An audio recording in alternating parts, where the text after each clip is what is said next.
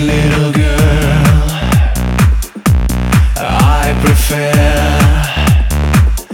live behind the wheel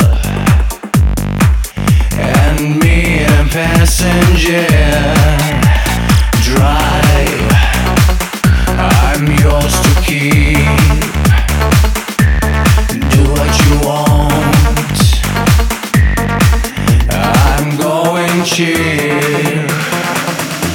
tonight.